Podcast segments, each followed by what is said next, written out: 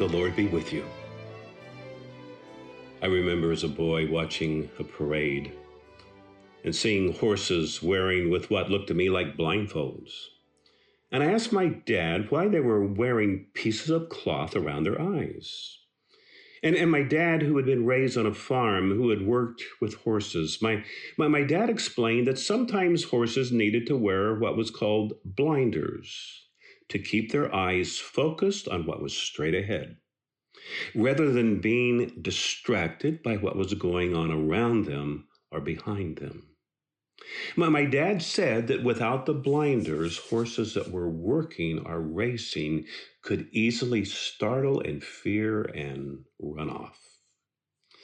And so, you know, with all that's going on in our country today, the pandemic, the political division, the anger, the discord, the ugliness, I am thinking that Christians need blinders of sort to stay focused rather than being distracted by everything that's going on around us.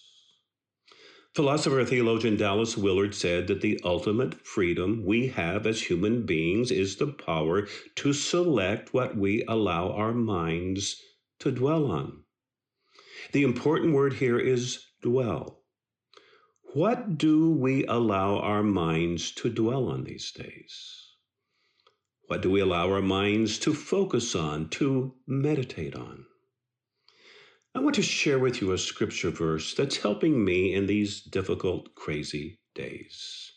It's from the little book of Philippians, chapter 4, verse 8.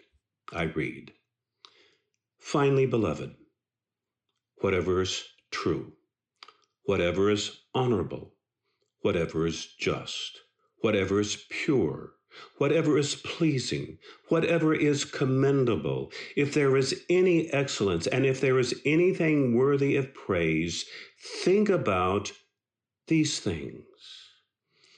The apostle Paul is sitting in a Roman prison as he as he writes these words. He is literally chained to a Roman soldier 24/7. And Paul is writing to Christians in Philippi who themselves were facing hard times and persecution. And Paul is wanting to help Christians to build a set of practices that are stronger than the practices of a pagan culture and oppressive government. And so he calls on Christians to exercise the ultimate freedom by selecting, by selecting what we allow our minds to dwell on. He wants it to be whatever is true, honorable, just, pure, pleasing, commendable, of any excellence, worthy of praise. He says, think about, focus on these things. Obviously, Paul is not advocating that we hide our heads in the sand to what's going on today. But Paul is talking about what we choose to dwell on, to focus our minds on. Might I say that, like horses, that we need blinders to keep us focused straight ahead, to keep us from being startled and distracted by what's going on around us? You see, the human mind is such that it has to always focus on something. And Paul here is urging us, might, I say he's pleading that we that we focus our minds on the good things that he lists here. Whatever is true, honorable, just, pure, pleasing, commendable, of excellence, worthy of praise. Paul says, dwell on these things. And you know, this verse is shaping my TV viewing choices today. It's shaping my reading choices my, my, my conversation, my, my use of spare time. When the computer revolution began some years ago, computer people coined a new word, GIGO, that is, garbage in, garbage out. They were wanting to tell us that what you program into a computer determines what will come out of the computer. If you input garbage, well, of course, garbage is going to come out. And, and the reverse is also true.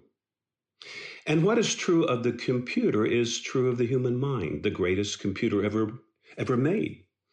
that what we put into our minds does determine what comes out in our lives. And that's why the Apostle Paul urges in Romans 12 2 to be transformed by the renewing of your minds. It starts in our minds, what we allow our minds to focus on. Dallas Willard was right. Yours and mine ultimate freedom, a freedom that no one can take from us. Our freedom is to select what we allow our minds to dwell on these days. I have found helpful the words of Martin Luther, who said that you cannot keep birds from flying over your head, but you can keep them from building a nest in your hair. Well, we may not be able to stop the coarseness, the godlessness of our culture, but you know, we, we can keep it from dwelling in us. We can focus, focus, focus our minds on the true, the good, the beautiful. So, with the psalmist, I pray for you today. I pray for me. Let the words of my mouth and the meditation of my heart be acceptable to you, O Lord, my rock and my redeemer. I am Tim Smith, a fellow traveler. Thanks for listening. Until next time.